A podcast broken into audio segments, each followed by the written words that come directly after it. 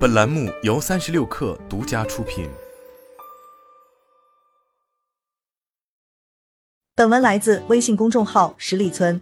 想做短视频，第一步就要先明确你想成为什么样的博主，就是你的账号定位。只有明确这一点，你才知道怎么规划你的内容、风格、形式等。今天村长就先简单和各位盘点一下常见的一些博主类型，看看你适合哪一种。村长主要把它分为三种类型。你只要基于这个公式去组合就行。一博主定位公式等于行业属性加服务属性加变现属性。一行业属性就是先明确你要做哪个方向的，美食、服饰、美妆还是搞笑、三农、汽车、母婴。每个人可以基于自己的兴趣爱好、资源实力、市场竞争等几个方面去判断哪一个更适合你做。二服务属性，比如你确定了做美食，那你是打算做美食教学，还是美食评测？还是美食探店，或者是打算做美食开店领域的培训，美食行业的企业家社群，美食行业的原材料批发。再比如做汽车也是一样的，你是汽车 4S 店，还是个人二手车档口，还是你做汽车车评，亦或是做汽车配饰，包括村长之前分享过的，哪怕只做一款车的独立账号。三变现属性，做自媒体的最终目的就是为了赚钱，那么你有考虑如何变现吗？其实这个和你服务属性有一定的关联性。A 产品变现，不管你是卖自己家的特产，还是帮忙商家带货，根据你账号的行业属性卖相关产品即可。B 服务变现，抖音对于很多业态来说就是生意的放大器。你搞修鞋的、修手机电脑的、上门保洁、做 logo 定制等等，都可以通过抖音来做。C 流量变现，这是最常见的变现方式，甚至是最快的变现方式。一种是把流量卖给平台，获得平台的流量分成，有时候一条内容就能获得几千到几万不等的收益。另一种就是在平台上接广告，许多百万、千万粉丝的大博主，一条广告报价可能就是二三十万。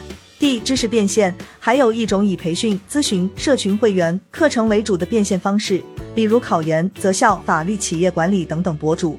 零二常见的十大博主类型，我刚才分享的公式其实还只是一个大概。还可以进行更小颗粒度的细分，账号定位越垂直，人群也就越精准。它有两面性，人群准受众就少，但人群准转化率也更高。核心还是看你卖什么。那我接下来我给大家盘点一下常见的一些博主类型。如果你正在考虑做自媒体，可以思考一下：一、美食博主。说实话，个人觉得美食博主的门槛是相对较低的，几乎是人人都可以来做。核心是一道菜的制作流程几乎偏差不大，哪怕是网上找个图片教程，优化下文案，就可以按照步骤开始拍了。而你不需要有什么货源，只要你肯花钱，不管是家里做还是街边吃，都能立马开拍。关键是受众也足够广，男女老少都是潜在的粉丝。二服饰博主，这个要求挺高的，因为每个人的审美标准不同，对于博主的身材气质要求也比较高。否则很容易变成卖家款和买家款。另外，服饰博主的拍摄成本也比较高，尤其是非商家类型的，都得自己去买，除非你本身消费能力很强。但回来看，非商家博主后续的卖货也是问题。所以一般来说，服饰博主在开拍之前最好了解一下后续的货源等问题。三、娱乐博主，娱乐博主主要可以分为三类：以拍段子为主的搞笑博主。以舞蹈、唱歌、弹琴为主的才艺博主，还有纯展示身材的美女博主。这三者中，以纯搞笑博主最难，因为对段子创意的要求很高，变现周期有一定的培育期。另外，就得厚脸皮，敢于秀身材，敢于要礼物，敢于出丑，所以适合有过表演经历的人。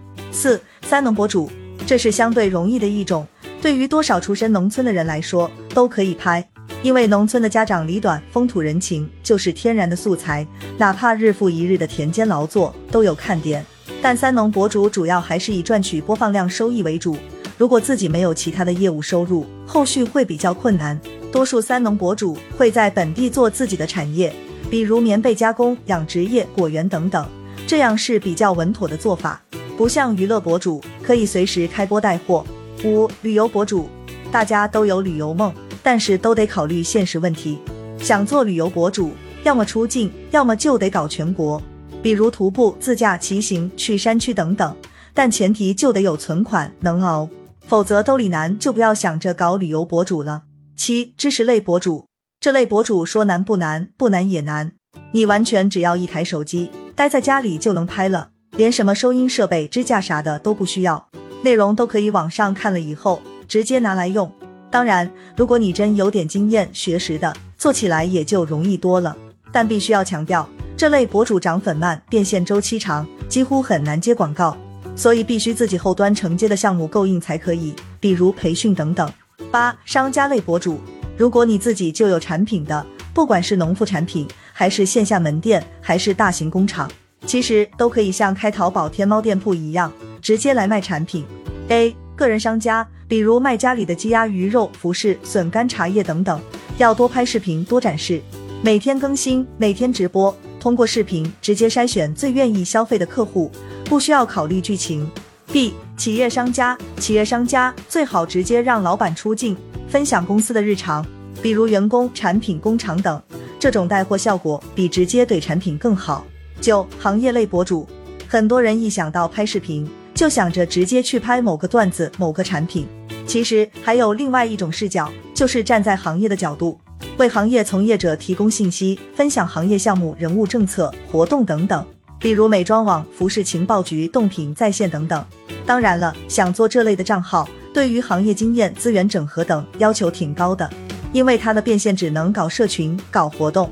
一零搬运类博主，最后再分享一种看似比较简单的业务，主要靠勤奋，变现模式也很单一，就是靠内容变流量，然后换广告费。比如像影视解说号、美女视频号、海外搞笑视频搬运、企业家演讲、体育游戏解说等。